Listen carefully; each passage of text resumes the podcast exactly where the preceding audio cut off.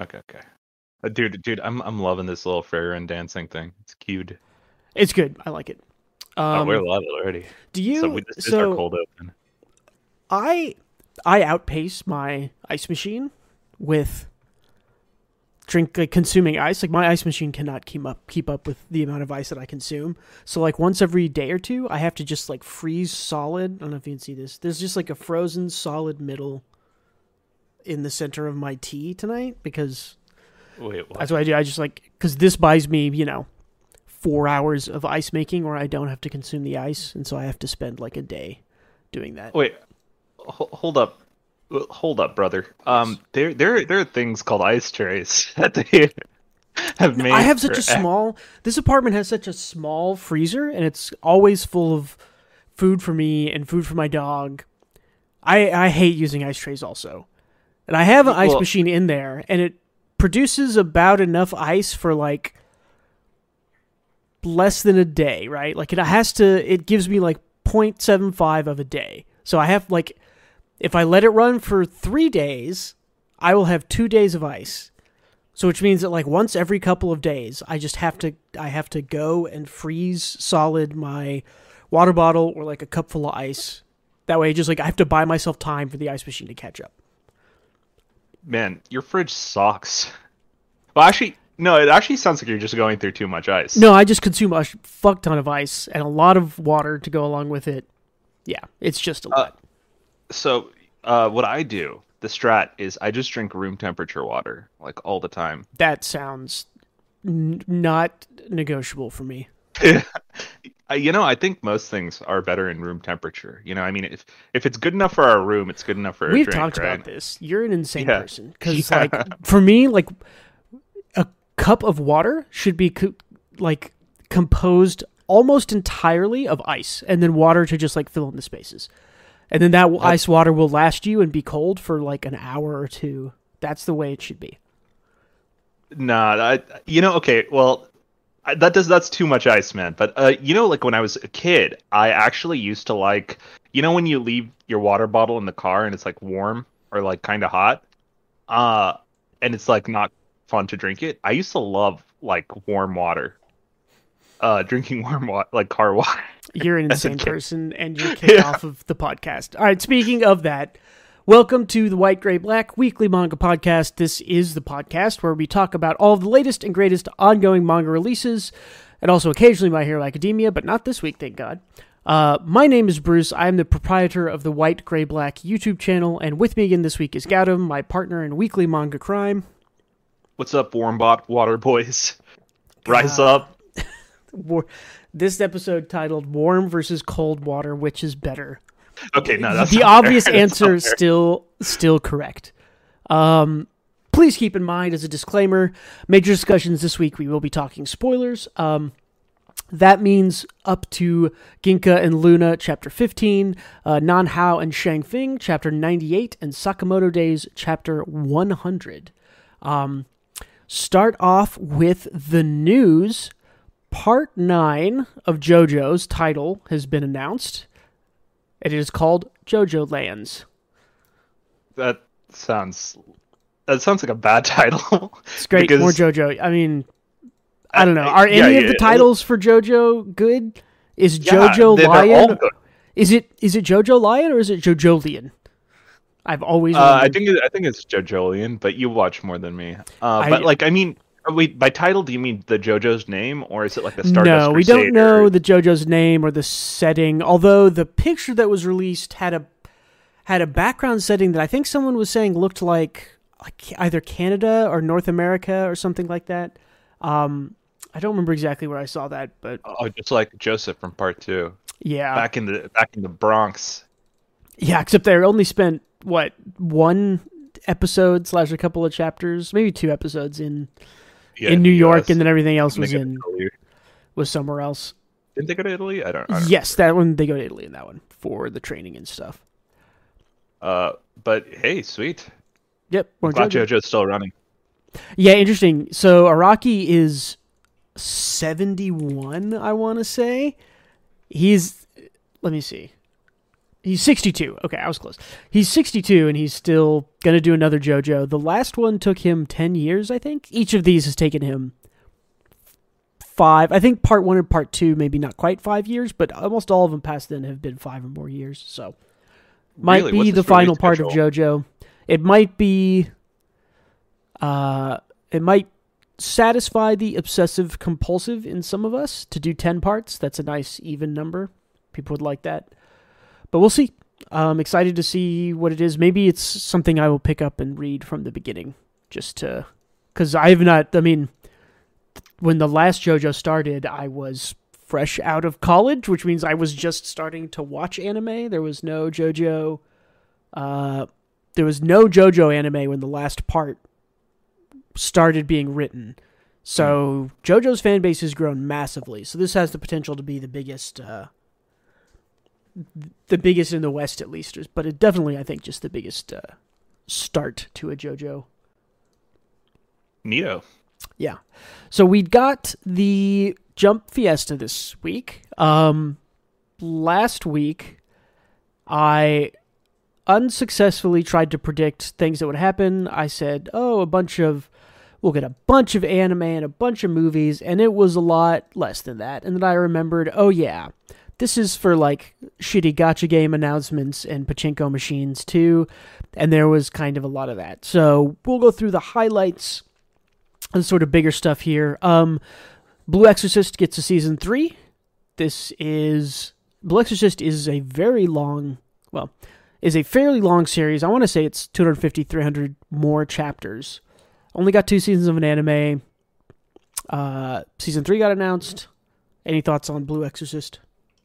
Uh, yeah, you know, um, my thought is that I have no thoughts. Is like, Yep. it's just completely generic and uninteresting to me. But uh, good for the fans who actually like the series. Uh, I'm glad that they're finally getting a season three, kind of like how Bleach did uh, for their last arc. Yeah, yeah. There's a lot of. Um, I think we'll just see more and more anime over the years. That's like such a stupid, simple statement, but um, Yeah, like, you mean like uh, older anime or things that didn't get like another season, right? Like, yeah. I mean, I just think anime and manga are on the up, right? They're year over year. They are, have been growing for the past. I mean, honestly, 15 years, right? But more realistically, in the past four or 5 Mhm. they've been the the acceleration has been a lot faster. So I think they've um, blown up. Yeah, Yeah, we're gonna get more more stu. They're gonna have more big studios. We're gonna get. I mean, we're, I mean, how many seasonal anime come out every season now? I mean, We don't get all of them in the West. We get like, you know, twenty or something, which is still a lot. But there's like forty or fifty seasonal anime every single, uh, every single season. and I watch all of them. God, could you imagine? oh man, I can't imagine Uh, watching like more than three. Yeah. Uh, I y- you know Blue Exorcist to me, I I don't remember like any of the characters' names anymore because it's been a while, but uh, it started out fun, but I felt like Mhm. it it got a little bit duller and more boring. Um, after like the main conflict is resolved, main conflict with like character identity and the character surrounding him was was resolved. Mhm. But uh, yeah, I don't know. We'll we'll we'll see how season three goes and if it's still popular. Yep, we'll see. Maybe maybe it makes a big comeback like Bleach.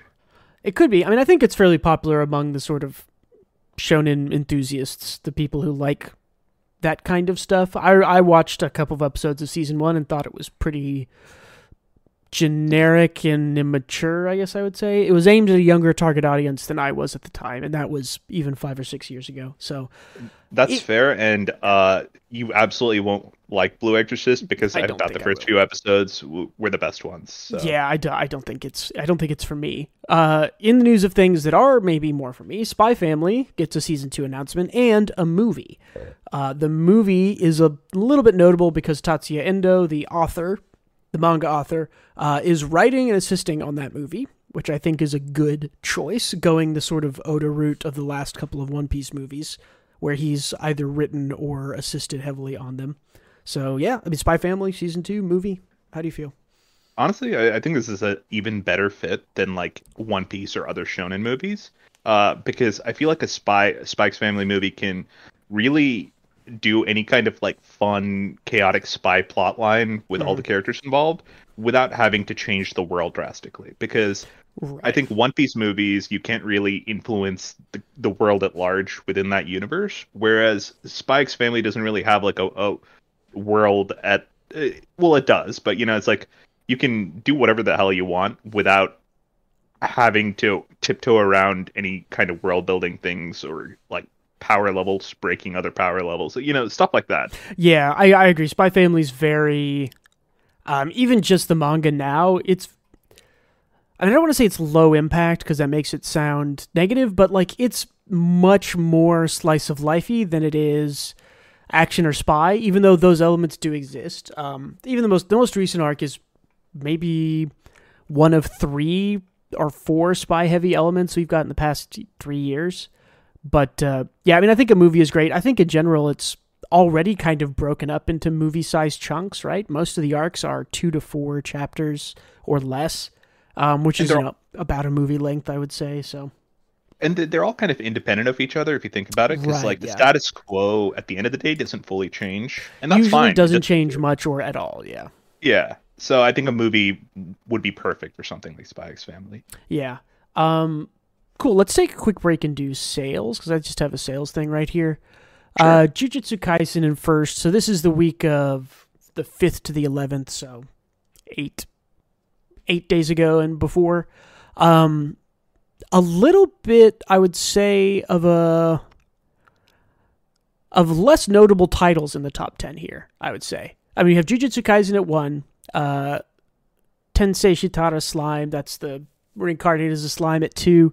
This Ora no Sono no Hoshi series, which I have not heard of. Um, this is a josei school life comedy. There's two of these volumes in the top ten, um, which is interesting. Okay. And then yeah, number four is Mairimashita Iruma-kun, which is a, Hey, a big series Iruma. but a smaller one. I mean Arslan Senki, which is a, a series I do not see in the top ten very often. I see it often in the top twenty or thirty. Um, an arakawa series at that yeah, and it's and it's Arakawa again. Good, yeah, good for her. She deserves everything. Give her all the money. She's my favorite. Um, a series I've never heard of called Makai no Shuyaku wa Ware Wareda. And then Blue Box at eight, Tokyo Revengers still at nine. That's probably the last week or two we'll see it. Um, Kimetsu Gakuen, which is some comedy that I also have not heard of. Uh, it looks like a, a demon slayer that is, babies. oh yeah, because Kimetsu, yeah, no, yeah, but yeah, yeah. yeah so- and Gakko and no babysitters is like Like Gakuen is school something. yeah. it looks like baby slayers well okay maybe not that uh demon slayer babies Yeah, or school kids or Gakuen might be. I wonder what that is. Let's learn learn Japanese. Japanese language school for Japanese American children. Okay, that makes sense. It's just it's Okay. some school word. But yeah, I mean It- it's just weird looking at this, right? There's like there's Jujutsu Kaisen and then it's kind of, you know, Blue Box is on there. Uh, and it's there's nice not Iruma Iruma up there Mhm. that was my shout out in our little award ceremony thing um as my honorable mention because it's shonen but it doesn't get like a lot of western talk about it Yeah. uh but it's really good so it's nice to see it selling well Yeah, I mean, the weird thing is that usually this is dominated by, you know, usually the top 10, top 20 is dominated by Weekly Shonen Jump or by Jump properties in general. And this one, you've got Jujutsu Kaisen uh, and Blue Box and the Kimetsu School Kids thing. And that's only three of seven. And everything else here is Kodansha or a different a different publisher, which is I think which is which is cool to see. I would always like to see more um, diversity of manga in the top ten. Uh, money talks. A lot of people I know, a lot of the people I follow on Twitter are big into the shojo josei area, and they're always desperate to get more anime and more eyes on it. And I, you know, always tell them that it's it's it's a money thing, which is is why we get primarily shonen. So it's good to I- see the top ten sales here, showing us that the money might be flowing in a different direction. But this is also another another sign of the broadening of and of of manga and anime and different tastes and things coming into the top ten. So truth be told, I still think that it's dominated by shonen because, like, I think it's uh, if you look at all the shonen It properties is. like Blue Box, Revengers, all that stuff, it's like ten days old, whereas all all these other ones that are on weekly are uh three or four days old. So I think it's Mhm. maybe just like an out of cycle thing for Jump. But I yeah, I agree. I think this is since I've been looking at these top tens, maybe the last six to nine months. Um, this is maybe the second time I've seen it where I go, oh, this isn't you know it. The top five isn't you know One Piece, Jujutsu Kaisen, Demon Slayer. Something you know, like Sakamoto Days, like it isn't all just shonen stuff. I, I think I think this is yeah. just a sort of a coincidental off week. But that being said, it as if there's a couple of weeks a year that are coincidental off weeks for Jump that show that other things can be sold, I still think that's good. I mean, the numbers here are not bad. Um, Mhm. You know, uh, selling hundred thousand copies of uh, a School Life josei. Uh, technically, it's 150 because the two things here are Volume Three and Volume Three Limited Edition. So it's more like 150k. Those num- I mean, those numbers are great. That's that's awesome. So it, it's always crazy for me to see the number Slime does, though. Uh, yeah, more than slime anything. moves. slime moves units. Slime is like, I think it's maybe the largest. I think so. I think it's maybe the largest non-jump anime and manga property. I'm not gonna say that solidly, but it's very, very big. It feels like the biggest isekai, you know, unless I'm missing something. It might be smaller than the Kirito one. What call it? Oh, Sword Art Online. Sword Art Online might be bigger than it overall, but it might not be. I mean, Slime sure. is yeah, I- huge. yeah, I. Slime- it's close. yeah, I, I think you might be right on Sword Art, but yeah, Slime is like surprisingly big for the plot of Yeah. what it is, but it is the best out of all of all of those. I turned into a random object isekai. Yeah, the spider one is so. okay. I, I need to. I mean, Slime shows up so much and is pretty well praised. I need to. I need to check it out. I haven't really given it a fair shot. I don't think season one. I think is weird because it's like the person is literally just a slime, and then later on they become like an actual character. So Kinda, yeah. yeah, Uh, but yeah, check it out. It, it's it's like a seven out of ten watch. cool. That's kind yeah. of fun.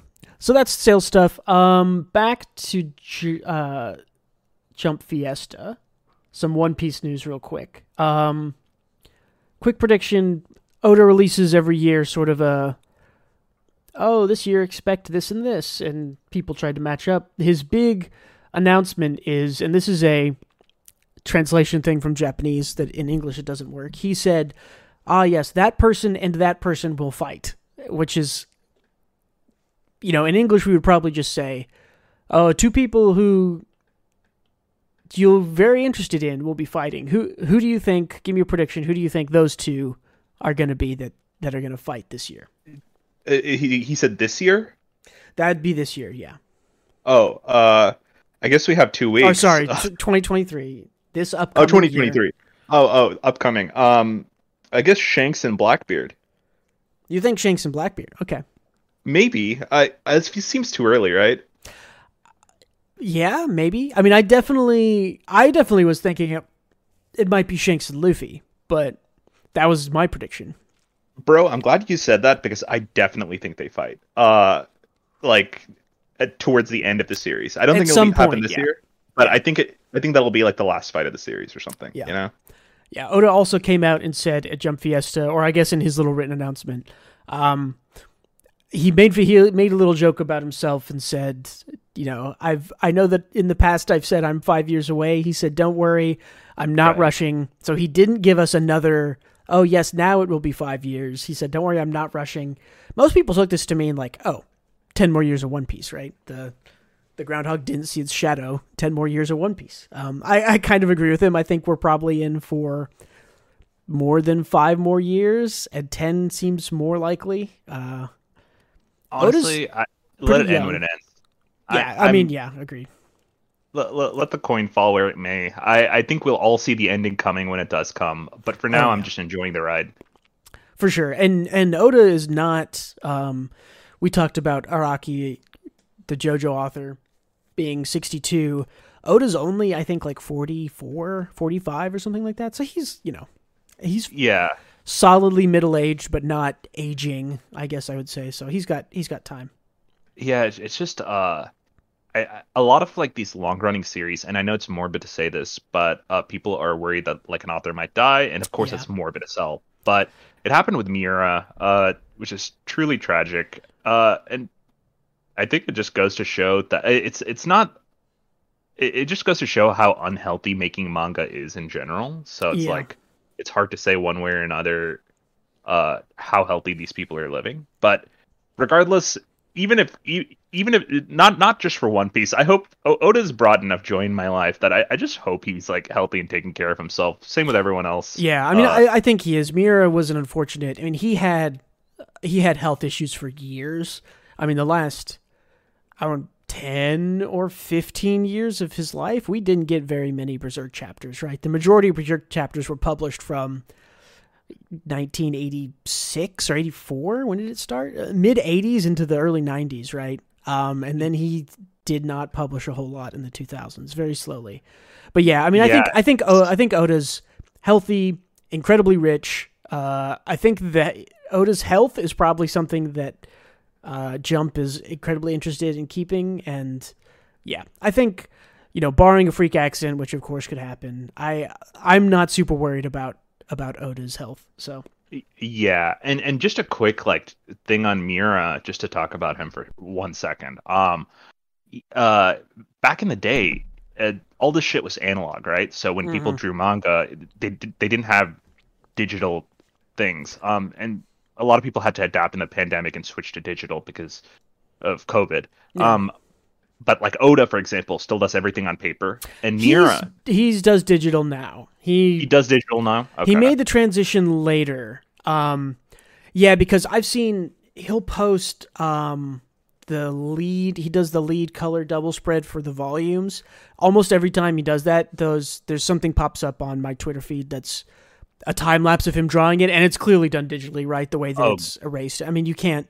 It Good is not him. like an over shoulder camera of him drawing on paper. It's he does it digitally and moves stuff around and tries different things. So yeah, he definitely does those digitally. I'm fairly sure. I think that One Piece is all digital now. Um, he was a little bit late to that. I want to say maybe two or three years ago was when he made the swap. Um, or maybe And- he did some stuff digitally and some stuff not before then. But It- yeah, One Piece I believe is old digital. school dudes, you know, like Oda and Araki and Miura. It's harder for these old school dudes too, uh, because they've been doing it on paper their whole life. For sure. Um, and it's like it's a complicated thing if you're not used to using a drawing application. It's it's much Mhm. harder than uh you know, than knowing what pens to use, et cetera, et cetera. So But yeah, long story short is like Miura. Uh, the reason it took long, even when he was younger and more active, uh, that center panel, like on the YouTube that you see right now, that insane Mhm. art. Yeah. Uh, he did that all on paper, and if he he's such a perfectionist that if he even messed up like a tiny portion that you won't even notice, he'd scrap the whole page and do it again. Yeah. Uh, he was that's he's his- a notorious mindset. perfectionist. So Yeah. And on paper that just makes things take forever because you you scrap so many things the moment you make a mistake. Uh either way, uh Godspeed man, rest in peace. Yep. Rest in peace, Oda. We hardly knew you. Um, speaking of the greats, as we're on Oda and Miura, Akira Toriyama, right? This is the guy behind Dragon Ball. Um, he drew the first six or seven. He did a bunch of designs for Final Fantasy. Um, And uh mo- more recently Dragon Quest. Uh, uh, technically, before. Final Fantasy, he did Dragon Quest, but yeah. Um, still yeah. He's but great. yeah, Dragon Quest, Final Fantasy, Dragon Ball, Akira Toriyama. Um, one of his series that was released before Dragon Ball, manga series called Sandland, is getting an anime. So that was one of the announcements that we got from Jump Fiesta. Um, did you see this trailer preview at all? No, I did not. I haven't even heard of this. It looks like it looks very Dragon Ball. Akira Toriyama has a very particular style, and they're sticking to it. Um, it looks fun. It looks This- it definitely looks mid '90s, uh, maybe early '80s, kind of that time range of goofy. You know, the main character is just like a purple, spiky haired goblin. Yeah, I little goblin. Little all the goblin things are very like early '90s, late '80s kind of style. But yeah, so that's I- that's that's another uh, another thing like we were talking about earlier. We're just going to start getting more of these old uh, manga made into uh, made into anime. I think right, and they're they're going back and going, okay, what can we make that'll make us money or that'll draw people in, and Dragon Ball is enormous, and Toriyama has other things he's written and done, so they're adapting that. So Uh, yeah, I gotta say, truly, Bruce, that Toriyama's art style, uh, his character designs and stuff, I, they're they're top tier. I, I absolutely adore his his little this little goblin guy looks amazing. and and I mean it looks his style is so recognizable too because you could drop those peop, those guys into Dragon Ball and no one would would look twice, or you drop them in Dragon Ball or Dragon Quest Yeah, and yeah. no one I- would no one would think twice though they just look like Dragon Ball side characters or Dragon Quest bad guys or whatever. So yeah, looks great. Thanks for pointing it out. I'll, I'll keep this on my list. yeah, keep an eye out for it. Um, the next thing is Jujutsu Kaisen. The author of Jujutsu Kaisen, uh, his name is JJ Gigi. I don't know how you would say it. I'm not sure. J E J E. Gay Gay Gay JJ? I don't know. Um, no he he announced Jujutsu Kaisen probably ending in 2023 or soon after. Um, this will con- kind of continue a trend that started with Demon Slayer, or did start with Demon Slayer, but of the of the recent releases, um, these shonen come out. They get an anime that's enormous. They start selling boatloads, and then they end pretty soon. Um, I like this because things that keep going after they're immensely popular are things that are that feel forced to keep being published and written generally aren't good. This tells me at least that Jujutsu Kaisen is sticking to its story um, and not trying to artificially inflate it. So um, once it's over, maybe I'll check it out again. I was not a huge fan. It seemed very typical shonen, a little bit more amateur than I'm looking for, than it's worth my time. But I might be willing to check it out. I know people like it a lot, so I liked it, but I also got bored at one point and uh, dropped it, but Mm-hmm. not like intentionally dropped it. I just stopped reading it, so I have to go back to it. yeah. Um, and yeah, uh, me and Bruce were talking about like reading through some stuff that we haven't read and just discussing it. Like Undead Unluck was probably going to be our next one. Yeah, this is the one I want to check out because uh, Uh, we Yeah. we should do that with JJK at some point too. boy, yeah, I mean that's uh, Undead Unluck's at 100 and something chapters. Jujutsu Kaisen's at 340, 360 chapters. Pretty long, but um, Yeah, but I think it's big enough that and and I think it's big enough that we can get a good discussion out of it. And I think Yeah. it's separated think- multiple parts, maybe. yeah, yeah, not let let's not make ourselves miserable of marathoning it, but uh, yeah, I think that sounds fun. Cool. Um, Akane Banashi, our sweetheart favorite new manga of 2022 here, got three color pages in 2022. This is more than any other new series ever, and this is more than most series get in a single year. Um, you'll usually get one piece three times a year or four times a year. Uh, Maybe something like My Hero shows up two or three times a year. This is a brand new series, and it's been on the on the front three times with a color page. So that's that's pretty notable. Uh, a congrats and a thank you for a great series and a great new series showing up in uh, such a powerful way. it's- It's so good, yeah. Yeah, and like I I'd even say it's at its slowest point right now, and even then it's it's never uninteresting. It's always good. yeah, it's still So, very good. Um, all right, one last thing in news. This is not manga related, but more anime. But although he has written manga, um, happy birthday today. Today's December nineteenth when we're recording and broadcasting this. Um, happy birthday to Gen Urobuchi. This is the he's the writer of Fate Zero, the creator of Aldnoah.Zero, and most notably known, I think, for uh, Madoka Magica and Psycho Pass, which are two uh, really. It, I think I gave. I think both of those probably have tens in my mal somewhere. So Uh, yeah, honestly, shout out to this guy. He he misses just as much as he succeeds, but he does it in such a glorious way because he always goes for the gold. Like he always tries for something ambitious, and I can't help but to respect that. yeah, and to be honest, when he hits it, like season one of Psycho Pass is amazing. Madoka Magica is awesome.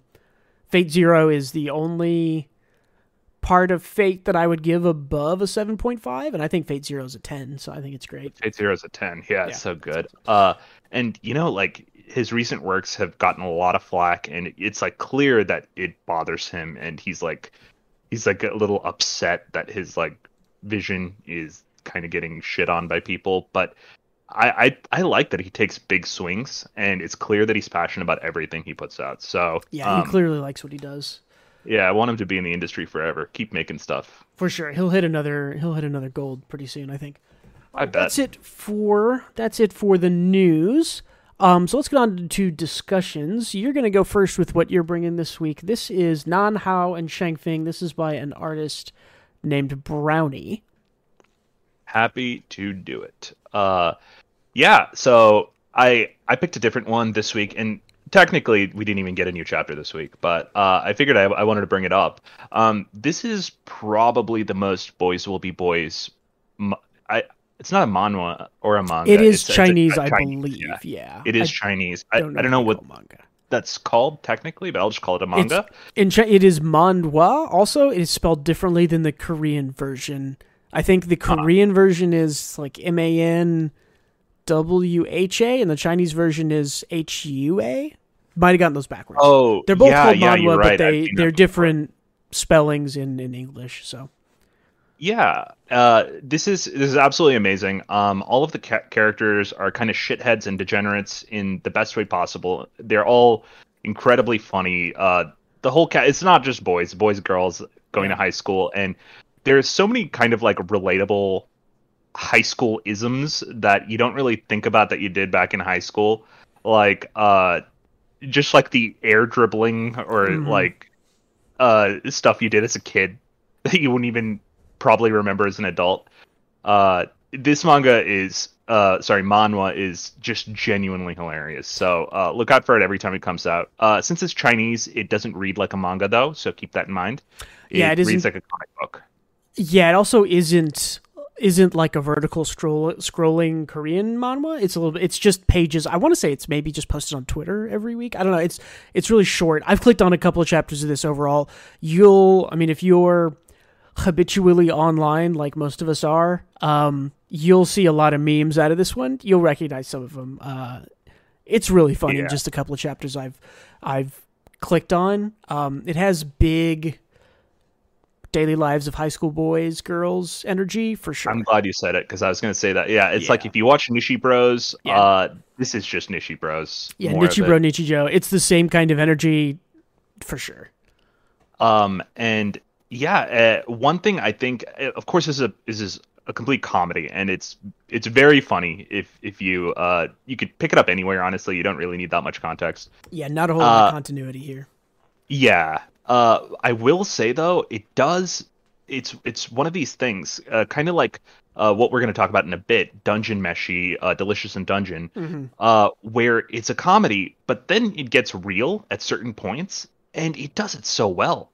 Like it it flips from you're laughing to oh that was meaningful or that was sad or uh, it executes emotional beats like it has no right to, in my opinion. Um, and of course, like we're going to talk about Dungeon Meshi later, it does that in spades, even though it's a comedy. Um, I think that's just kind of a strong trait that a writer can have. You know, um, Yeah, flipping I've- between emotions is hard to do, and yeah, Well, I would even ahead. say I would even say that I think I have noticed that if you're a comedy writer and you're legitimately really good at comedy, that skill translates into writing drama better than being a really good drama writer translates into writing comedy. Because I think like so like I'm a huge Brandon Sanderson fan, right? He writes high fantasy novels. He's this is not a manga thing. This he's he's he's a novelist, right? He, he writes books. Um and he writes very serious books and I think they're very good and they have cool magic systems. That's kind of his thing. Um and he has a super good understanding of characters and the mechanics. He's a very workman-like author. Um that dude cannot write a joke to save his life. Uh, he is not funny at all. He tries to write funny characters. I think it falls flat every time. I've read almost every single one of the books that he's published, and I have maybe laughed out loud two or three times. Um, and then I can read something like, yeah, like Dungeon Meshi or Kaguya or another one of these like really legitimately funny things, and I'm laughing out loud much more often. Um, yeah, I just, I mean, I just think, I just think being comedy requires you to understand a sort of mechanical piece behind writing, I think, that means that when you write drama, those mechanical pieces translate very easily. Whereas writing drama is very I don't want to say it's easier than writing comedy, but I'm just gonna I am gonna say it though. I think I think drama is easier to write than comedy. Like making someone laugh or making more people uh what's the best way to say it? Drama is much more universal naturally than comedy is. Comedy is much more subjective.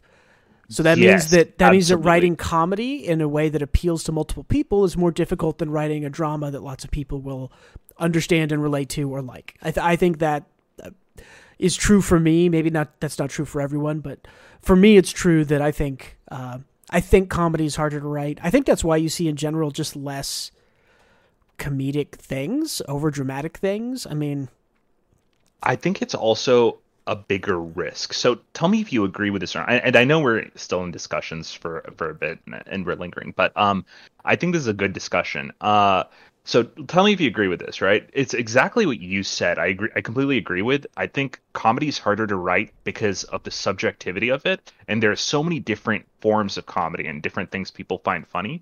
Whereas drama, there are relatable human emotions and experience. Like laughter is different for different people. What makes you laugh is different. But I think if like a family member dies, that's universal. You know, if right? Yeah. you're feeling lonely, that's universal. Uh, so it's easier to execute that because we and resonate with people because we've all felt that. Whereas physical comedy is only funny to some people, and like sarcasm and dry wit is only funny to some people. There's there's no universal in comedy most Yeah. of the time.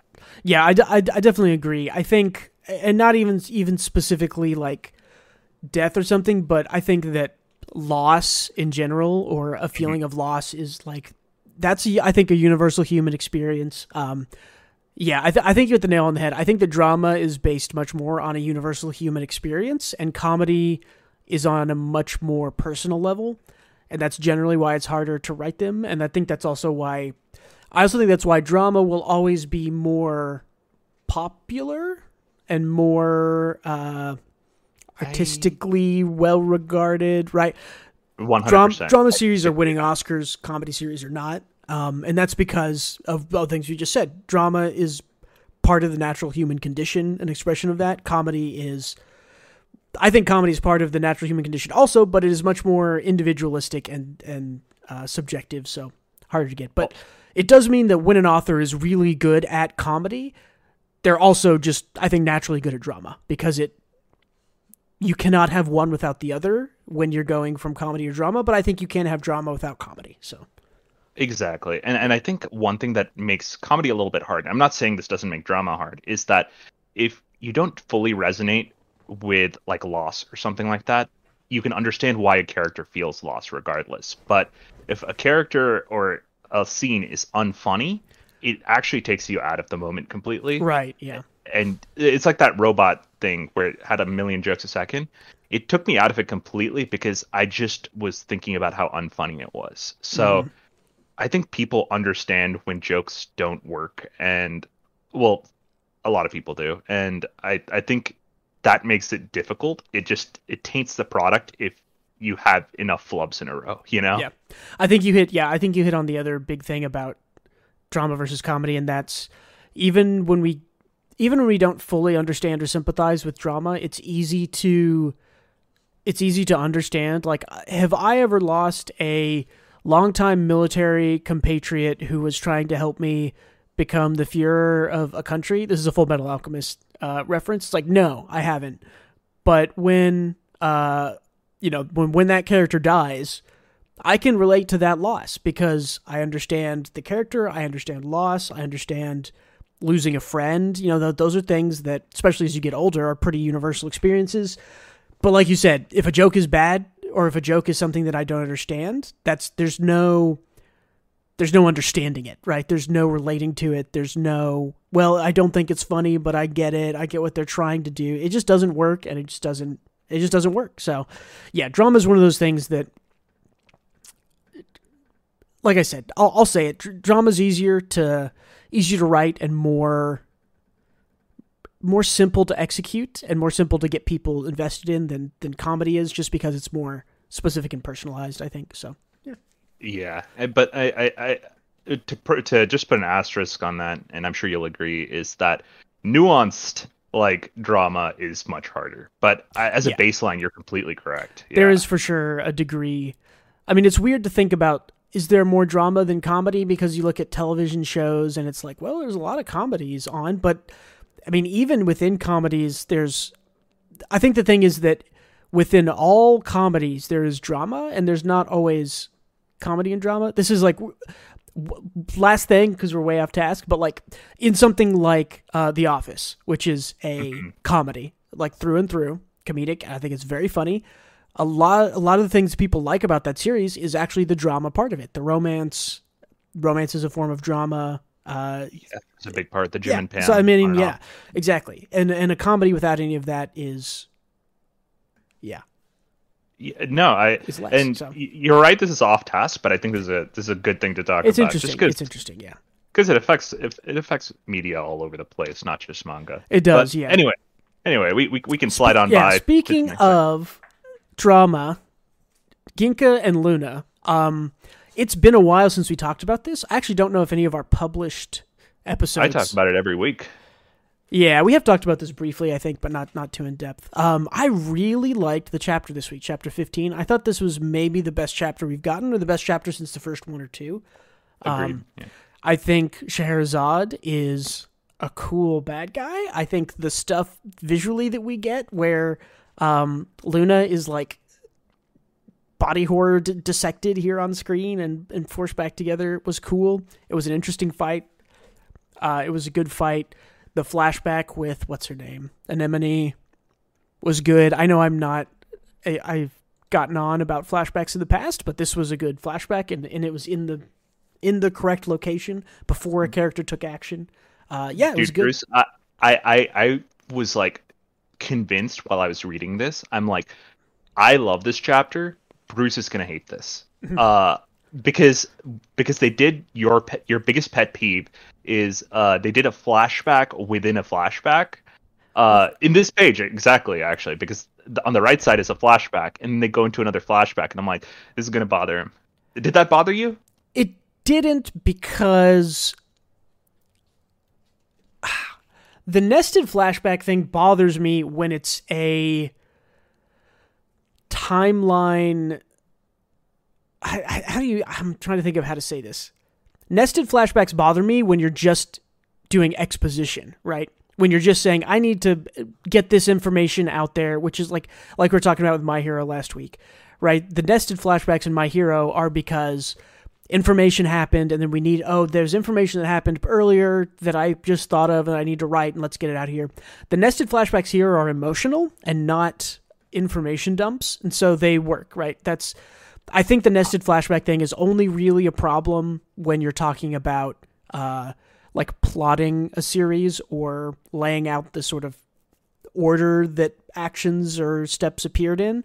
Um, in that case, you should always just try to go in order whenever possible. With this, we're seeing, you know, what Anemone's history with Scheherazade, and then her. It's it's a flashback to a, add emotional impact to her history with this other child when they were kids. Um, so in that way, it does not bother me.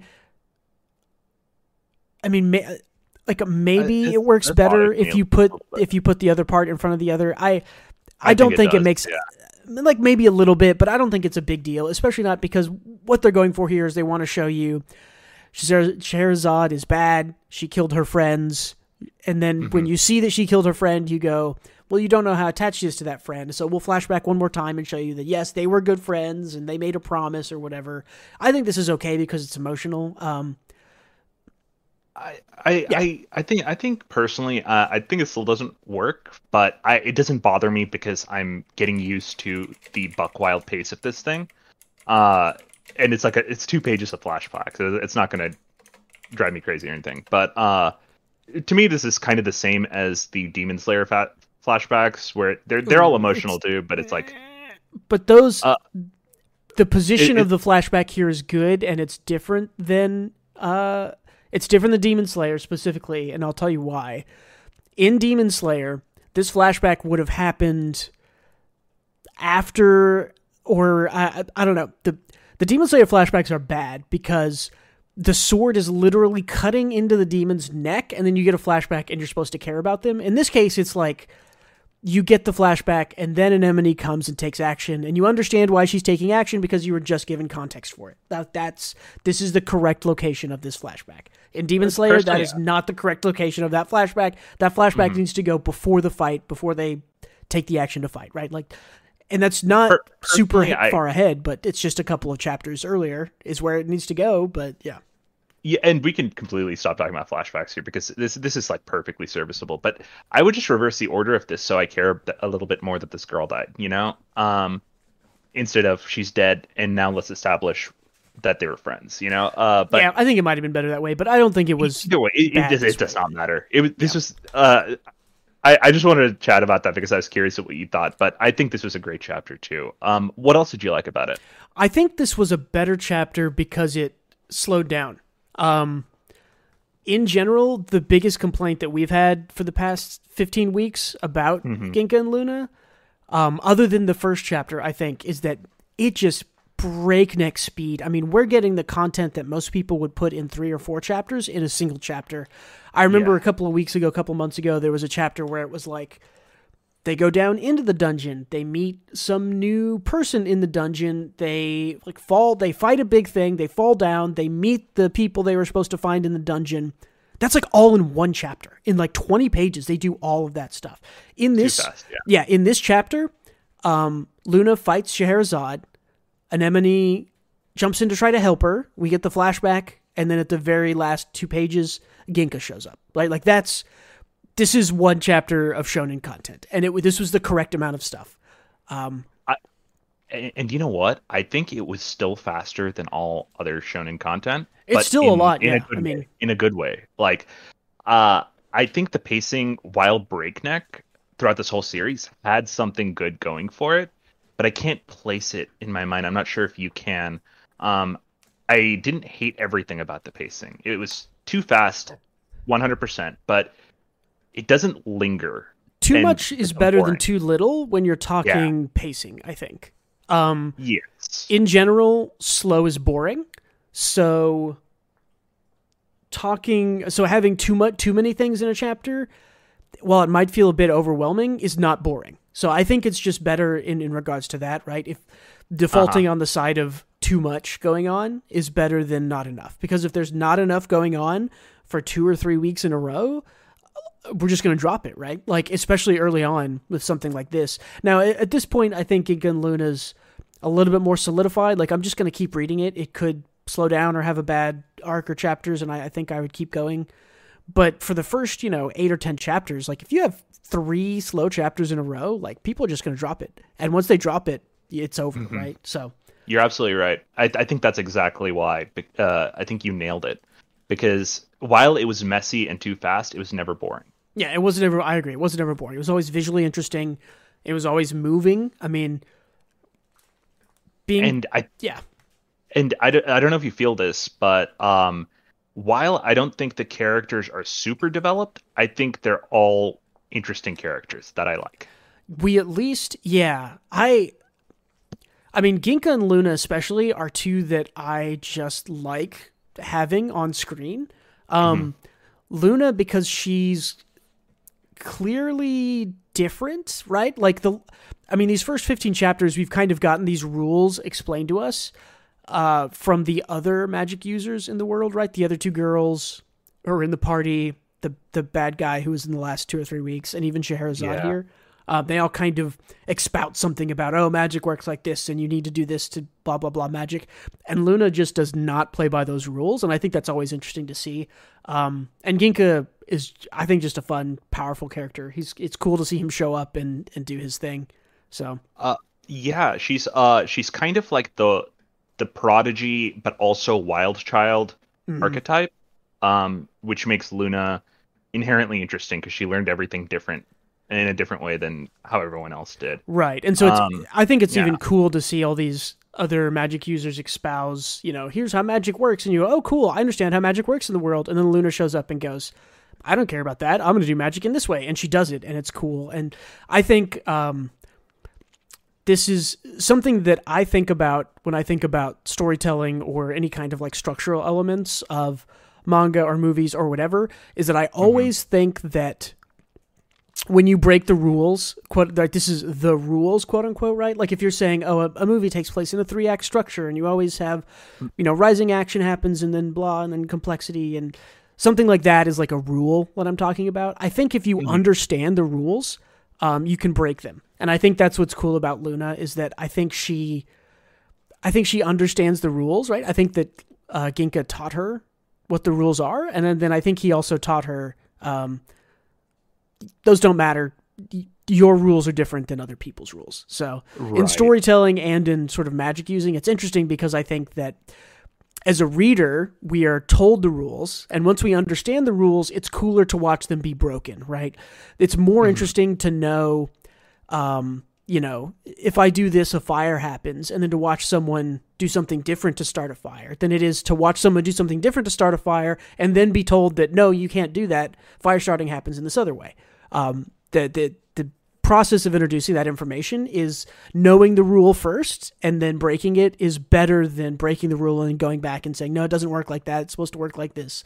Um, just that simple little setup right there, I think makes mm-hmm. makes Gluna really interesting. She is a great character. Um, well, interesting character. Uh, she'll get great once she gets development. But yeah, um, I, th- I think we're we're progressing towards that in a good way. I think we are. And, yeah, I mean slowly, but I mean both quickly and to... slowly at the same time for somehow. But yeah, that's bizarre. Uh, I wanted to see what you thought uh, about because I thought the paneling and the art, uh, while simple at Always times, good. I thought this this was the best. You know, this was yeah. the best chapter for it. Uh, this, the fights yeah. were great. It's always I always I think the paneling and the the design layouts, the environmental sort of layouts have always been really good. This one was really good action paneling. Um, yeah, it was really good overall. I mean, I think the art here is definitely the standout, uh, more of the standout part of the series than any of the writing. Really, um, the writing is good and interesting, and, but I would definitely say I know early on when we talked about this series, um, I would kind of say, you know, may, if this one doesn't work, I'm interested in their second work a lot because I definitely see good ideas here. But I think this one is working. Um, Volume 1 is soon for this, so we'll have to see how the sales of that do. I think that might be coming out like this week or next week. Um, usually, Volume 1 comes out around chapter 20 of a series, so, and we're on chapter 15. So. And I, I did say in my bet last time that everything except for Ichinose fam, well, everything except from for Ginka and Gluna and Akane would end by next year. Mm-hmm. I I'm betting on my horse Ginka and Gluna to survive. I, think I so. believe I believe and I think it's just it's it has so many flaws but uh it's my baby and I love it for what it is. If it does get canceled, it will be it will be one of those things that I think the West ends up just liking more than Japan and that's why it's canceled because um, I was looking on Sunday, right? All these the the WSJ stuff drops on Sunday, and on Reddit where they're all posted, where I usually go and look at them. Um, Ginka and Gluna had like it has a good amount of talk and discussion and clicks and upvotes and stuff like that. So it's not. Uh, it, yeah, it has a charming quality that I can't pinpoint. That I, I just can't help but to root for it. So yeah. cool. Uh, uh, last thought on this, by the way. Uh, I think all of the character designs are amazing, and I think the creature designs so far have been really cool. Like the dragon they fought, the biblically accurate angel, and especially this villain and the other villain with like the mutated face, all look very good. All cool designs. So looking forward to more out of this author and this series. Yeah, it's uh, it's good. Uh, the next thing, click on the mm-hmm. right spot. Did you read this? This was a little thing I wanted to drop in here because it was a new chapter one. Um, this is a series called Muse no Shinzui by uh, author Fumino Aya. Did you happen to check uh, this one out? This was the oh, artist oh, I, girl I, living at home with her mom. No, I'll read this uh, after after this. Yeah, check um, it out. Tell me about it. Uh, really interesting sort of girl who's kind of been not uh, emotionally beaten down by her mother and forced to conform. There's a lot of uh, conformity pressure on this girl, and she wants to be an artist, and her mother said, "No, you're not good enough," and blah blah blah, and stole her acceptance letters from school and stuff like that. And then by the end of chapter one, she sort of begins breaking out of it. So I thought it was really interesting. Potentially potential for a lot of uh, good drama. I thought the writing and the art was pretty good. Um, yeah, it's just a chapter one I wanted to mention because I know we usually do bigger discussions on them, but uh, I don't don't know if this this warranted having the whole the whole discussion for it. So, but yeah, it was pretty good. I'm down to chat about it later, though. Uh, I'll check it out after this. Um, does the character have a nose in, or is this part of the art style? Art style, yeah. Okay. No noses. No noses in this one.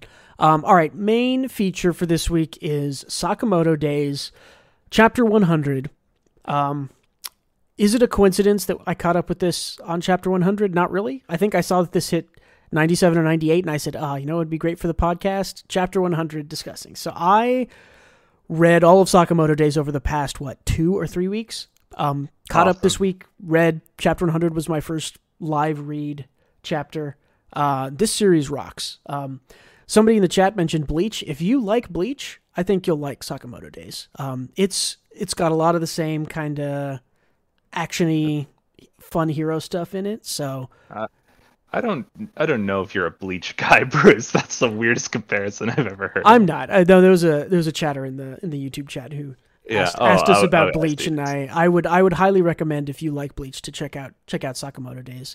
Uh, you can go to Viz or Manga Plus and read the first two or three chapters of it. It's uh, yeah, I just say read it if you like anything. It's, it's, yeah, it's I mean it's I it's it's universally pretty good. Uh, my overall impression of reading the first 99 chapters and then reading chapter 100 is that I like I like this series. Um, uh, there is, a, is I yeah, there's a creativity to it that you do not see very often, and I think every fight there is a idea in writing and selling uh, books, especially called the uh, what is it called? It's like the unfamiliar stranger, the unfamiliar hook, something like that, which is like you know, if you go and pick up a book and read the back of it, there's it's got to have something on the back that goes, "Oh, that's strange and different," right? That's like, "Oh, it's, you know, vampires in Portland. It's uh, you know, werewolves in London," right? There's that weird kind of strange thing in strange place or interesting thing in interesting place that you haven't seen before. The strange attractor, that's what it's called. Um, the strange attractor and this Sakamoto Days strange attractor is the fact that every fight has its own strange attractor inside of it, which is cool. Um, this fight is between a guy who uses a three sectioned folding blade and a guy who uses hammers to fight.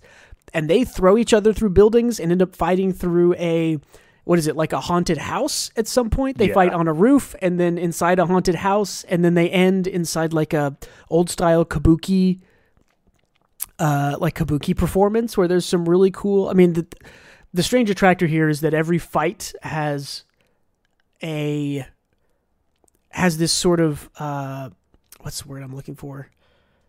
Choreographed. What's the thing? I'm like. Uh, it's an action set piece, right? Right. Like... All these cool action set pieces and cool little props that they use just no one is doing it as cool as this. Every time you get to a fight, there's a prop. There's a prop on the on the back of a downed airplane that's awesome. One of my favorites is they just fight in a in a like a Home Depot essentially. And they, they make a call out even. Two of these characters are like, we need to find weapons. Like, should we use shovels or uh, you know, like shovels or rakes or like these things that are easily weapons, and they're just like no, and they use like a gas powered nail gun and what's the other thing, like a a like an electric lantern or something, right? Like it's every time you think, oh, I've seen a fight like this, they're gonna fight like this, and it's like nope, it does not happen like that. There's some strange attractor in every single fight, and it's super interesting, and I love it.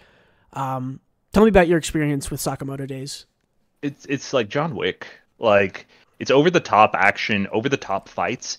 It's kind of what I wanted the movie Bullet Train to be. Uh, yeah. I like Bullet Train a lot, by the way, but uh, it's it's just nuts. It's action set pieces and fights on top of fights, and uh, you'd think the story suffers from it. And I'm not going to call the story complex or like crazy nuanced in any way. It's not, but it supports the action and comedy and fun of the series perfectly. Mm-hmm. Yeah, it's and, I that's yeah. it's funny you mentioned Bullet Train. The director of Bullet Train also does also the director of Deadpool. I would say this is very John Wick meets Deadpool in a lot of ways, right? It is kind of right. hyper violent at times in the way that Deadpool is. It's goof. It kind of has that goofy. Oh, you know, Deadpool kills guys with a dildo or something, right? Like I could see something like that or very similar happening in Sakamoto Days.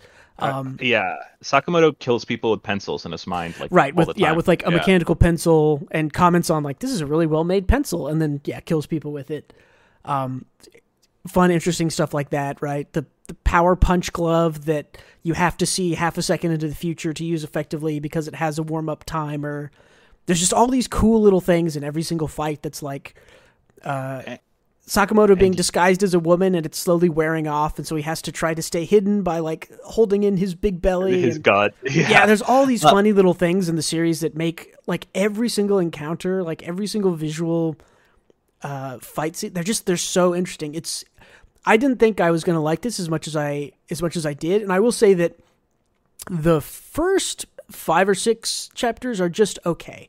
Like for the instance, first first one's really good in my opinion. the first but I- I chapter is really good, yes. And then I think, um, because the chapter where you meet Lou, the girl uh, who's like a part of the team, Oh yeah, so I don't. I, I know what her strange attractor is in fights, right? She gets drunk, and that's her like power up. And she's like shown different types of drunk, right? It's funny when she drinks what is it like rubbing alcohol and becomes like super powered.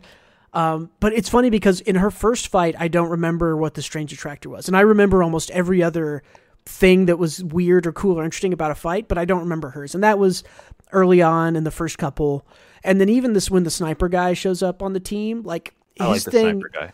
I, I like him too, and I like him more after his little intro chapters. And like Lou and the sniper guy, um, sh- their showing up chapters are on the first eight or ten. Um, and th- that's maybe the weakest part. And then after that, the guy goes, "Okay, I've got my characters. Now we're gonna do fun stuff." Um, And uh, you know what? Let me just uh, give like a really short synopsis, just so you you understand what's going on. It's it's basically Sakamoto's a retired assassin from uh, Mhm. League of Assassins. He used to be the best one, but now he's uh, he's quite fat and married and has a daughter. And his wife has forbidden him from killing people, so he doesn't kill people anymore. He kind of incapacitates, but he's very capable of killing. Um, effectively, they they just uh, he takes in an apprentice, a, aka part-time worker at his convenience store he owns yep. and uh, they just uh, the plot ends up developing, and they fight more assassins, criminals, just super, just uh, super powered but not super powered, ultra elite assassin peoples. Um, that's basically the synopsis of it. That's how you kind of Yeah. get all these setups. And it And is the Bruce, the power levels are not based in reality. Is another thing to so. yeah, Sakamoto being the best assassin means that he can punch people through walls. So this is over the top action in, in kind of the best way. yeah, it's like Zoro from One Piece, where he's like normal, he doesn't have a fruit, but he can still like slice a building in half, right? It's that kind of thing. Uh, yeah, exactly. Bruce, uh, what did you think of the fight? Uh, so this one was a cool fight, uh, and I'm sure we'll we'll see a few panels from it. But what did you think of the fight before this one with uh, the the girl who looks like a a nun, kind of Oh, the the saw blade girl and saw blade girl? Yeah, she has a giant saw blade as a weapon. yeah. Uh, still, I mean, still a fun one. It was because it was I- the saw blade girl and was she fighting this guy, the folding blade dude, or was it? No, she was fighting um like a courtesan. Like That's right. That's right. The, the girl that was with this guy. Yeah, yeah, yeah. Yeah. this now. Um, also good. Yeah, I like that they fight inside the torii gates and she cuts through them. That's a great panel. Uh, and from uh, two or three chapters I love ago. I love the scene where uh basically she gets like a chain from the saw around her leg and it's just like reeling her in like a fish into the saw and it just like shows a splurt of blood. Uh it was brutal and like as brutal as you can get with shonen without actually showing the gore. Mhm. Uh really cool.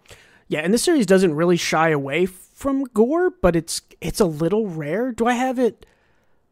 I have it here. Uh, yeah, this guy where where the the The um, cheek. the hammer guy loses his fingers right in this fight, Oh, even though right. he wins, and that's just like it's shown, and it's I mean, you know, it's not like oh it's brutal, but like you know, it's the violence is not without. uh I mean, a guy loses an arm at one point, and it's not just glossed over, so it's it's The- it's a it's a weird series in that it's not based in any kind of reality, but also it is kind of realistic. Like, okay, your arm gets cut off, you lost an arm, you don't have it anymore. How are you going to deal with it? Um, I think what's strong is that this is like you don't really think about power levels or what is logical. Mm-hmm. You kind of just go with the flow in this series because anything can really happen, right? Like he used a hammer to rip out this guy's cheek and teeth, like last chapter. You see yeah, the scar yeah, over there. yeah, the scar. But- too, yeah. Sakamoto can get punched through a train and be fine. You know, you don't really worry about it because it's over the top. Uh, yeah. I mean, even this at the end of the chapter, I was like, oh, okay, he got him, but like, but did he really get him? Because it kind of is like, you never know, right? Someone could take a big attack, and it's hard to, it's hard to know if it's like, well, is that an actual impactful attack or not? I think in this case it is just for the story beat, but um, Wh- It's what great, do you yeah, think I'm- of the current arc with the school and whatnot? the school stuff is good. Um, it's it's so weird to me to sort of speed read 99 chapters of something and then now have to go week to week. Um because there's really only been three arcs. I mean there's kind of like the intro stuff. There's like there's a hit out for sakamoto and that's kind of the first 30 chapters. And then they're on this plane for 20 chapters and they're in the school for 20 or 30 chapters. And- um And then there was the criminal stuff before it, and I guess yeah, the criminal stuff and the attack on the the JAA or the JCC or whatever it is. Um, there's a, I guess there's more like four or five, but the school stuff was good. Um, yeah, I mean, it just it, it feels really consistent to me, so it's hard for me to say like, oh, it was better than this or better than that. It's like the whole series is just good and consistent, so uh, I liked it. Yeah, And while I don't know much about these assassins, really, like even the Hammer guy, he's a fun character. I don't really know much about him. Mm. But uh, like when they attack the JAA, there's this old man um, Yeah. from a one shot from the author with a katana who seems like very senile, but he's kind of just this powerhouse. he's like the uh, strongest JO person, unit. maybe other than Sakamoto, maybe stronger I than think he's I think he's stronger than Sakamoto. I think he like possibly, yeah. Yeah, he he fucks up both the villains and they have to retreat. Like the main villains of the story is just this random side character just destroys them and then they Yeah. leave. Uh I appreciate that they use like different characters like this with so we just don't see Sakamoto like fighting every fight, you know. You It get is- like a lot of creativity. Yeah. It is the author definitely understands that Sakamoto himself doesn't his strange attractor is that he's fat, kind of. I mean, like, mm. and it's it's a funny power up that when he gets like hit really hard or knocked through a wall or like needs to power up, he just like loses all his weight for the fight and becomes like young, like loses his mustache, loses all of his weight, becomes. Yeah, he does lose his mustache. I didn't even realize. I, I noticed that the first time I was like, wait, where did his mustache go? And yeah, every time he loses the weight for his power up, he loses his mustache. But he, he um, goes does a quick shave. Yeah. yeah. But it's one of those things Um, where like Sakamoto doesn't really have like a particular fighting style. He's good at all styles, so he's almost always like i using his environment or using a tool in an interesting way, which again is like the cool thing about this series is the way those things are choreographed. Um, but yeah, I want to know. I want to know how dark you think this series is because for me, I don't think it's dark at all. Even though there's a lot of gore and death, because Yeah, like assassins, assassins die, but that's their job, and the story treats it like, hey, it's their job, they're dead. And also, they're like, there's a lot of set piece fights where they like move around, and the civilians are usually like just still doing their job. Like this is the norm, you know? Yeah, Like it's like, oh, these assassins aren't fighting, and they paid for their meals, so okay, see ya, have have a good time, come back again, you know? Yeah, it doesn't. a, a sin that I think is committed by a lot of shonen that gets them in trouble um, is being overly serious. I think Yeah. My Hero Academia has run into this. I think uh, a lot of series, especially towards the end, they they go for that drama because again, it's kind of easier to write, and the fun, funny stuff is uh, is harder to write. But you're right. I I this series is violent, but I don't think it's dark. I mean other than violence, there's not really any other. Uh, there's not really any other darkness in the series, right? There's not any like. I'm trying. There's not a whole lot of like abuse or like emotional manipulation. It's very kind of straightforward and simple, which I think is is hmm is to its benefit. So. and it's not trying to be anything else aside from just dumb fun. mhm. Uh, and I, I think this comes back to what we were talking about earlier with comedy versus drama. Like you said, my hero is being too serious. Uh, I I agree, but I also think that's because it didn't have the nuance we were talking about earlier to where we care about the stakes. So when it's being dramatic, it doesn't feel earned. Uh, would you think that's Right, the reason you feel like the shonen pitfall exists? Is because you don't feel like the serious moments are earned, or No, I don't think it's that. I think it's more just an issue of what I expect out of a shonen is I expect it to be fun. Um Yeah. I am not looking to get into overly dramatic things. I'm not looking to not necessarily that I'm not looking to be challenged, but it's like I I'm not looking to go into something and be like, "Oh, I feel so much pity or I feel remorse or those aren't the emotions I'm looking to get out of shonen. Like I want I want hype fights, I want fun, cool battles. I want to I want to be smiling when fights happen. That should be satisfying. Um, and I think when they go too serious, they lean too much into, oh, an important character died and it's sad, and or, you know, this person lost a fight or lost a friend, and I, I just I think those things. Well, I think that they can be handled well. Um, I think that they completely remove the sort of satisfying, fun, hype emotions that I want out of shonen. I, I think it's different for everybody, but when when I think other people probably say like no, when I think when shonen gets serious, it's it's at its best because it's so much more impactful, so much more emotionally, you know, charged or whatever. But for me, that's I don't think you can do this sort of overly serious uh, style and and get the other things out of it. So you just have to be a good like Oda going Merry's death. Okay, sorry, One Piece spoilers, just real quick. it's twenty years Uh, old, yeah. Uh, yeah, uh, going Merry's death, Ace's death. I think those were done well, right? Those are serious, Yeah. and uh, but I felt like One Piece earned that, and o- Oda can capture those emotions well. Whereas I think like My Hero Academia spoilers coming up now. Bakugo getting a I have a hole spoiler punch in his chest. Yeah, just in case, you know. Uh, Bakugo getting a hole punch in his chest. I felt nothing. You know, Yeah. uh, like Well, those I- moments didn't. I will say to to respond to your One Piece thing. Um, Yeah. I I actually do not like what is it called the Marineford War or whatever the The you didn't like the war arc?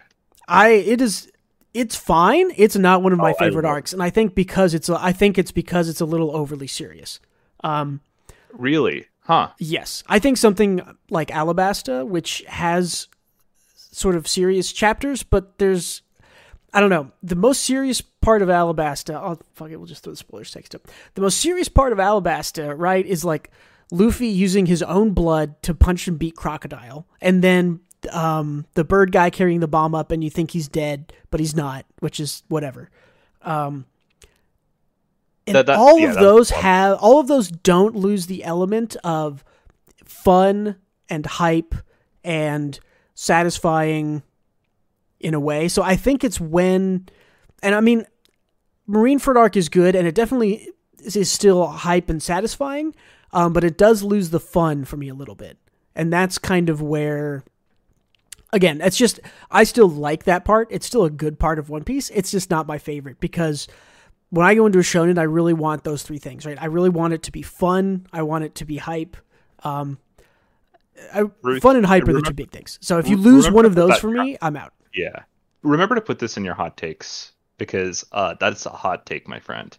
Um, I, I don't disagree with you. Uh, I I personally loved Marineford, but I can see where you're coming from. Um, but I, I, I think the serious moments in that arc kind of raised the stakes for me, which enhanced that arc. You know, it it made everything seem life or death. Uh, and it was during that arc. I But agree. anyway, It's good. I mean, I will say that the the dramatic moments in One Piece are generally pretty good. Like uh, Robin's It- like "I Want to Live" is absolutely one of my favorite that parts not of all One Piece. But the thing is, the immediate response to that is fun, right? It isn't just it isn't Yes. just serious, right? The response to that is like the One Piece, they're the the Straw Hats like lined up on the roof. It's hype, it's fun. It doesn't having a, that dramatic moment doesn't remove the uh, Oda mixes it. the hype and the fun. Yeah. And I think that a lot of authors, you're right, just aren't good enough to sort of be able to be dramatic and hype and fun all at the same time. So they often just get away with they they get away It- from what I like in shonen. So yet again one piece is cheating because like i think everyone finds the pivot point in one piece to be arlong park where it goes from good to great Yes, that is where yeah, And- I agree with that. N- nami's emotions and that whole situation mattered a lot in that but also oda had a really fun fight with arlong right where luffy stretches his foot up at like a million feet up and destroys the house Right, yeah. It got Uh, serious and then it did not remove the fun from the rest of the the arc or the part.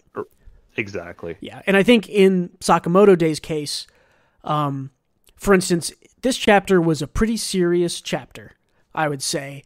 Um, but there was still I don't see I don't have the page, but when they're in the little kabuki theater, the performance thing during that part, like there was still like Yeah. a joke and some fun. Like there was still fun, funny, jokey things happening inside all this hype action.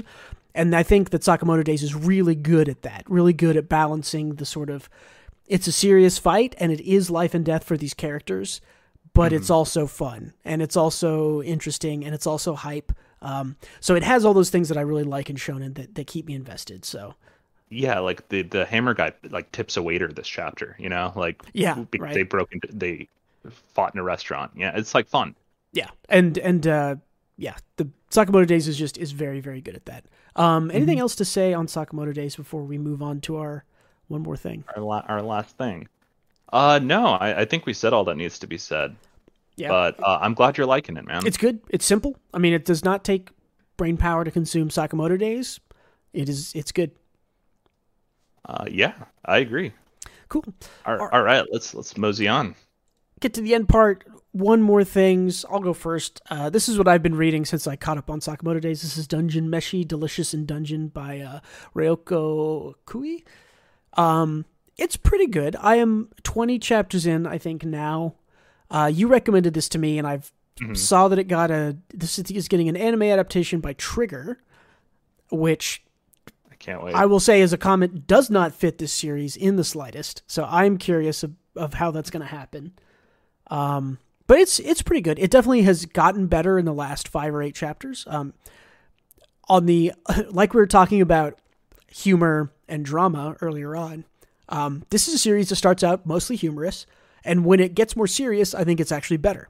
Um, the last couple of chapters, one of the main characters got seriously hurt, and they had to sort of retreat and wait for her. And there's flashbacks of they, the very first chapter, they lose one of their party members, and their goal is to kind of dive into this dungeon and find her again. Uh, they meet the bearded. Is he a dwarf? He's a dwarf, right? He's a dwarf yeah, Yeah, this They have, bearded like, dwarf guy, and he one of these teaches them how to how to cook things in the dungeon, how to make delicious things, and it's like all like I was a professional chef for three years, and it's all like kind of right. I mean, obviously it's like fantasy creatures, but everything they talk about is like, yeah, okay, that is how you make pickles, that is how you fry that, that is how you make soup or whatever.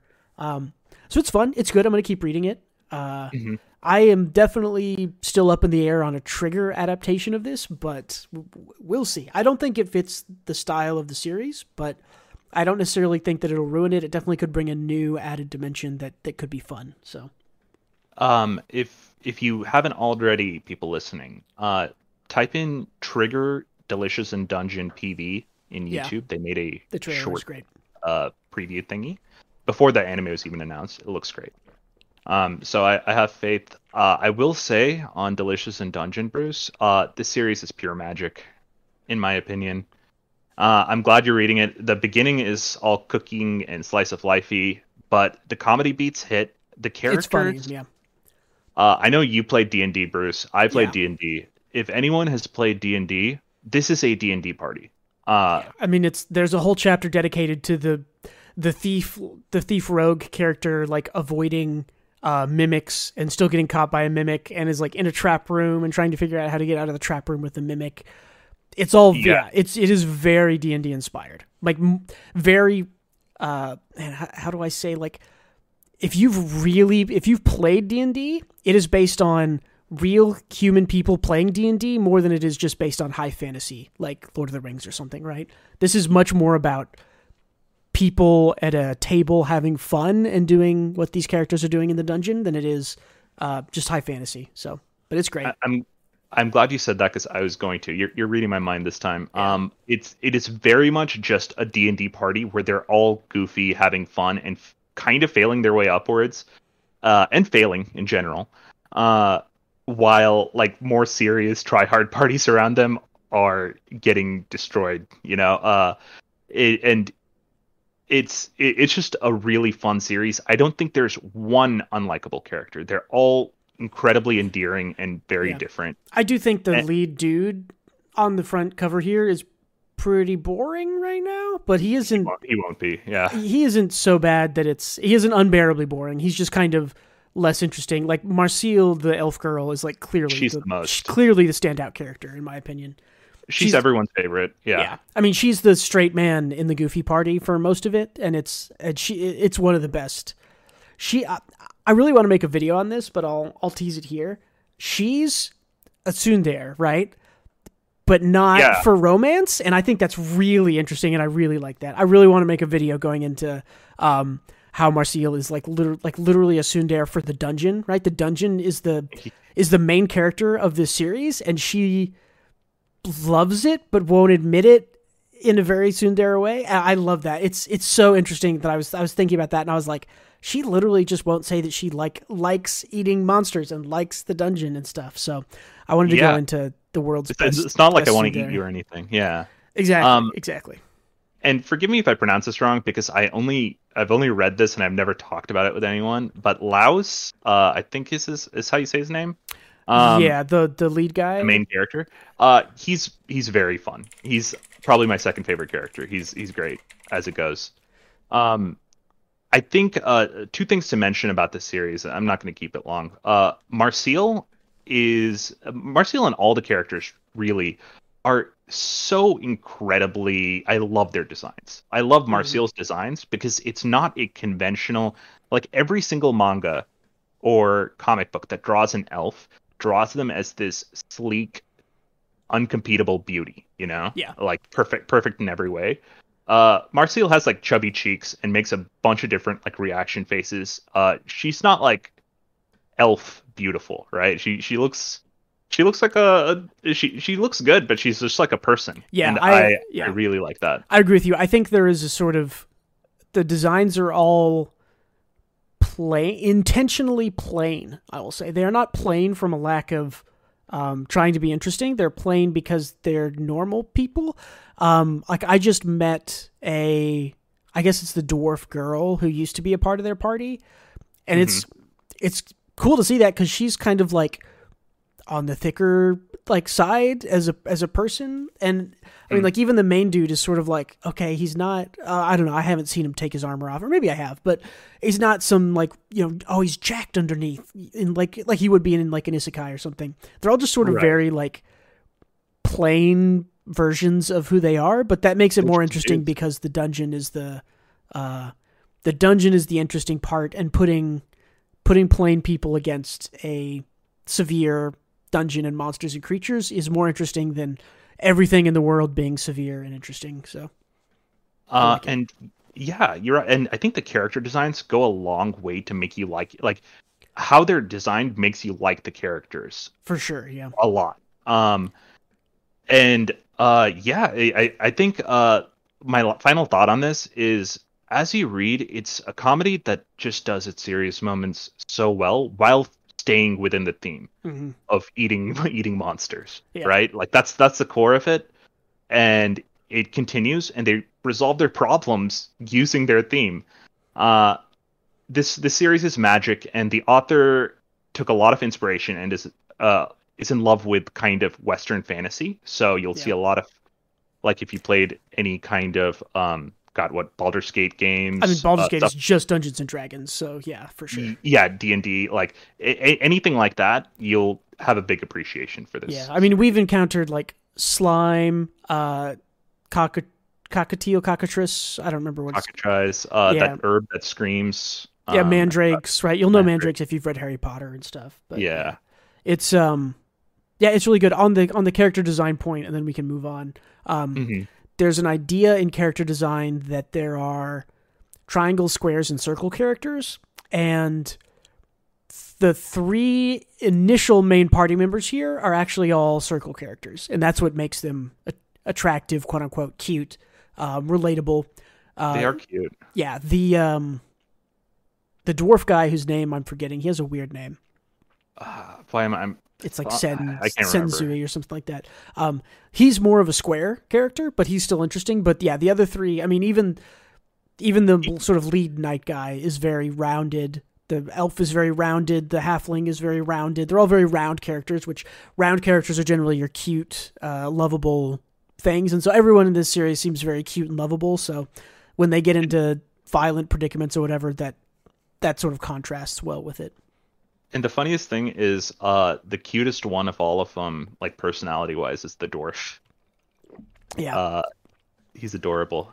Uh, and I like that Chilchuck, the halfling, um, doesn't do combat at all. He's literally just there to for traps and opening shit. Like yeah, I haven't seen him. function. I haven't seen him fight very much. Well, he did like the last chapter I read. He maybe did like a little bit, but it was more like he triggered a trap that hurt something. But yeah, And and you won't see him fight very much because he doesn't do that. interesting. Uh, yeah, like that's not why he's there on the party. So Yeah. that, I, I like that. That's cool. Yeah, I'm looking forward to reading more of this. So, uh, all right, your one more thing you saw. Yeah. the menu. My bad. I, I'm just I'm just a huge fan of Delicious and, Dun- Dungeons. So Yeah, we'll we- talk more about it. I'm like I said, I'm Yeah. only about 20 chapters in, so there'll be more of it in the future. Yeah, uh, this movie is. Uh, I I don't know how many people have watched this movie. I kind of caught a trailer on accident and and it seemed interesting. Um, uh, how I would describe it is uh like Midsommar, if it was a dark co- if it was a comedy too. You know, Yeah. the movie itself is pretty funny. It's a dark comedy. Uh, first and foremost. Um, but the dark part of it is dark. What a redundant sentence, but you, I can't describe it That any is the key without- without defining words. feature of a dark comedy is that the darkness. dark. Yes, Uh, I, I don't want to say anything about the movie in case people want to watch it. It it, it, seems like it's got twists and turns, and so yeah, I'm I'm really curious Yeah. to see it when it hits streaming. So uh yeah, check it out. Uh, I I don't think it is spectacular by any means, but I I think it's a good watch, and I don't, I don't even know how I'd rate it. I I, don't, I can't give it one. Um, but I definitely check it out again uh at some point. So once it hits streaming, I I recommend everyone just to give it a give it a watch if you don't mind. I don't know dark themes in movies like this. yeah, dark comedies are black comedies, dark comedies, very specific type. I, yeah. I know what to expect because I've seen a lot of them. Like uh, In Bruges is one of my favorite movies. That's a dark comedy, and that's got you know suicide an and violence. Movie? Is that what? Isn't that an Oscar-winning movie? In Bruges. I maybe it might have won an Oscar. I'm I, not sure I've if it heard of it, but I have no idea what it is. Have you not seen In Bruges? No. Oh, you got to watch. In Bruges is so good. Um, Is is like- that a place in France? it's in. Uh, where is it? Where's the I'm showing my geographical Bel- ignorance here. Belgium? I think. Oh, okay. Is that right? Bruges is in da- da- da- Belgium. Yeah. oh, Um, Colin Farrell. I like yeah. that I mean, it's got it's got famous people in it. It's got Ralph Fiennes, who's also in the menu, is in this is in this movie. I think he likes doing dark comedies. Um, yeah. Don't I mean don't Google too much about it, but it Yeah, not I It isn't that twisty, really. But it's one of my favorite movies, and it's a dark comedy. So, uh, Uh, hey, you want to answer Omega Master's question here, since we're ending anyway? Uh, do you think Naruto needs an anime re- remake or any old anime in general? I think Naruto and Boruto deserve to never show up in. You, you know what? This is this is a bad question for you because you haven't read it. It- you don't have you don't have the. I've seen some of it. yet. I don't. Naruto, of the Uh, big uh, three, I feel like Naruto would be the one that I would like the least. I I- think I I, think would enjoy Bleach more, and I don't think I would enjoy Bleach. I don't think you'd enjoy Bleach either. Uh, Yeah, Okay. Okay. Let, let, let's end it in this just for Omega Master's comment. Um, I think Naruto's fine, but what old anime would you give a remake if you could? Ooh. I think. I think we should go back and pay respect to one of the OGs. I would like to see a remade, slightly updated Fist of the North Star. Fist of the North Star, huh? Yeah, I think that's so. JoJo is the season one of JoJo is essentially like a a rip off of Fist of the North Star. Um, Hamon is like a straight rip of that power system. I think I think if if we redid Fist of the North Star, it would be. I think everyone who watches JoJo would like it. I think everyone would go like, "Wow, this is this is cool," even if it is kind of like I've seen this before because it's so Mhm. influential and that kind of uh, seinen actiony type stuff. Yeah, but I mean, choice. I mean, like Baki and all these things are super inf- influenced by Fist of the North Star. The character designs are all these thick guys. Um, a funny connection. Speaking of Dungeon Meshi, D and D, uh, me playing D and D. Um, one of the so I ran a D and D game as a dungeon master. Um, one of my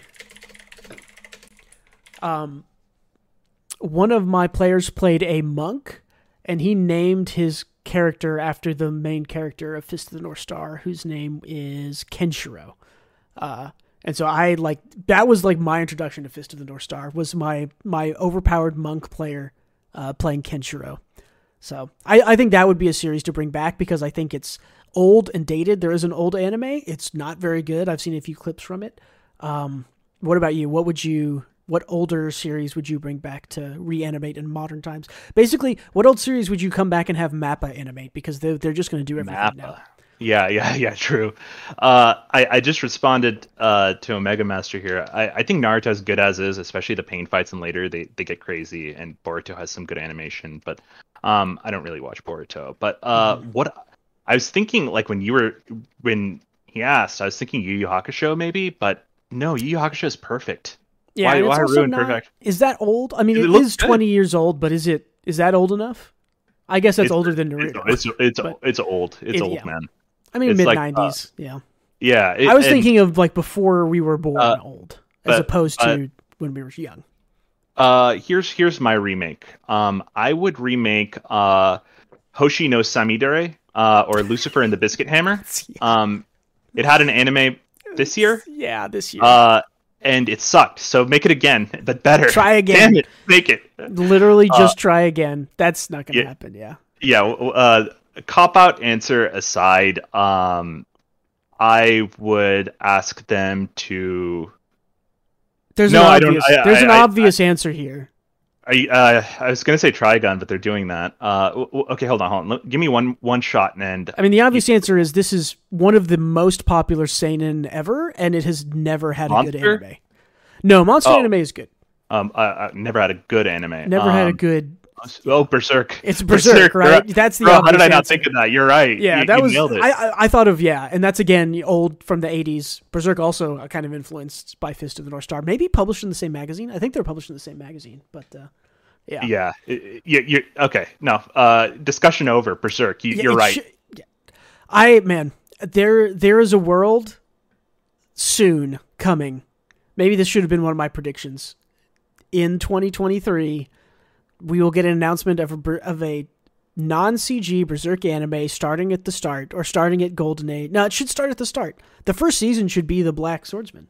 Um, yeah, the first season should all be Black Swordsman, and then season two should be Golden Age, or maybe two and three. Golden Age is pretty long, but yeah, Uh, that's I. I'll- It's it's I don't understand who's managing Berserk in such a way that they aren't shopping. Hey, just make an anime of Berserk to Mappa, to Madhouse, to Production IG, to to Uf- Ufotable, UFO Table. Um, just- one of these it. companies, like, how would you not grab this? Berserk I, I I don't know. is as It- popular as it yeah. is without a good anime. Almost everything else that is popular is is that popular because the, the anime audience is larger. Yeah, it's it's it's Berserk for sure. I, I think it's this, Bruce. It's like you know how One Punch Man has innately more audience. Like you're going to sell it to a larger group of people than you would Berserk because it's dark. Um, One Punch Man didn't even have a good season two because it's hard to get like people to get to Murata's level. Yeah. Getting to Miura's level while not Yeah. having the selling force of One Punch Man is an even harder task. I have to imagine, but. But it's money on the table. You're right. You're you're fucking right. It's so Yeah. popular.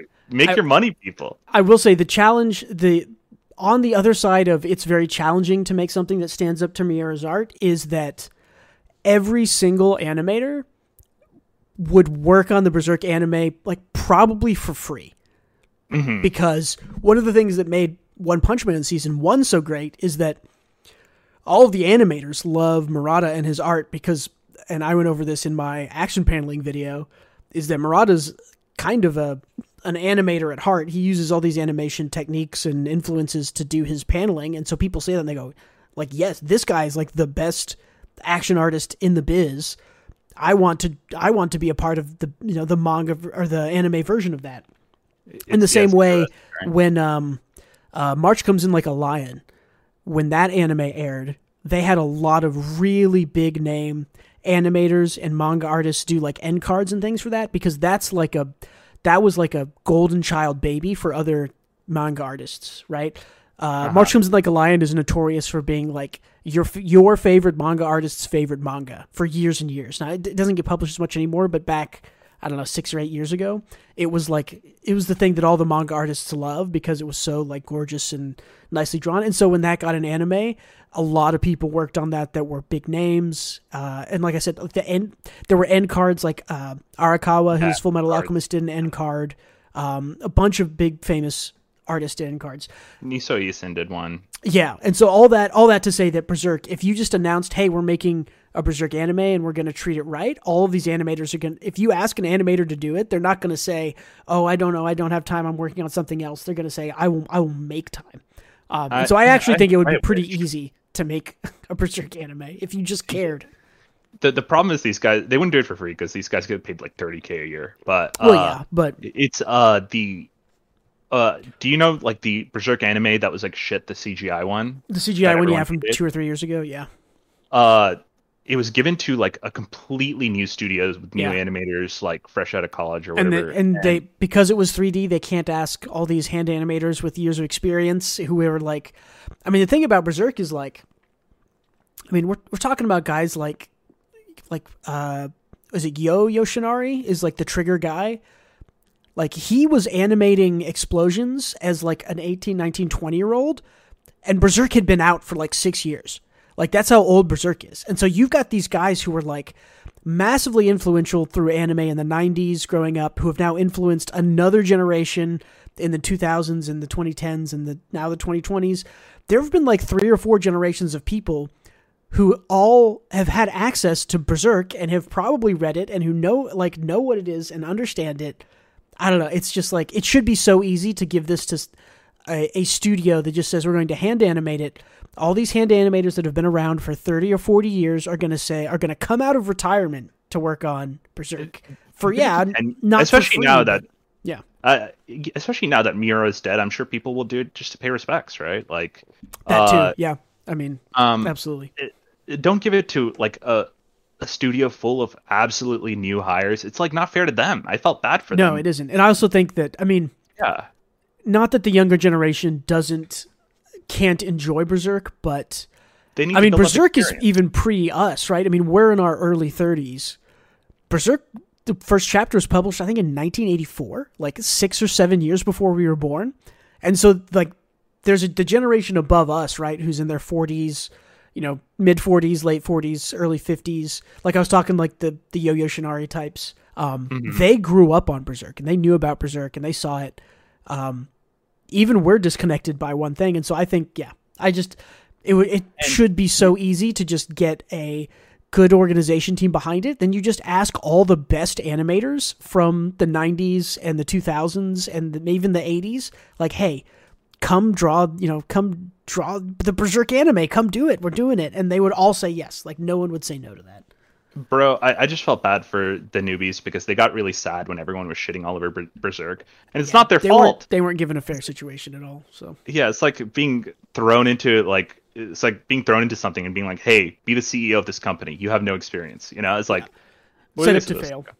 From the start. Anyway, anyway. We're, we're we're running long, but this is Berserk, a Berserk tangent at the end, but uh, yeah. Thanks for watching, everybody. Uh, that's it for the show this week. Um, thanks for listening or watching. Of course, um, we're always live on the White Grey Black channel on YouTube every Monday night at eight. It we will be taking two weeks off now. It is the Christmas and New Year's season. Um, we have, as of this podcast, we have had two viewers total. So no one's missing much yet. Hell yeah. Um, but if, yeah, if you'd like to be a viewer or a listener, please keep listening, watching. We we really do appreciate it. Um, if you appreciate us or me and the things that, that we do here, be sure to check out the Patreon. That's patreon.com at WGB Manga. Um, if you're watching us, don't forget you can check us out in audio only on Apple Podcasts or Spotify. Uh, we're just the white, grey, black weekly manga podcast. And if you're listening to us there, don't forget that um, there is a YouTube channel also you can check out. You should find it attached to the YouTube channel White, Grey, Black. That's the one that I run. Um, as always, thanks for being with us. Thanks for listening. Thanks for uh, enjoying our tangents, I hope. Um, and don't forget to read more manga. And uh, yeah, final thought. Shout out to Omega Master for writing us a question. Yeah. Uh, it was it was fun talking. Thanks for joining us, Omega Master. Uh, join us again next week. And if you guys do want to chat with us, uh, we'd be happy to talk at the at I'd the end of a pod or something. I'd so love to have more um, comments there if we could uh, could help. We Yeah. could follow up at the end with all of them or something. Yeah, it'd be great. yeah, feel free to write in. And uh, specifically to Omega Master, have have a good holiday, man. I, I hope it's a good one. And I'll catch everyone else later. Adios. Bye.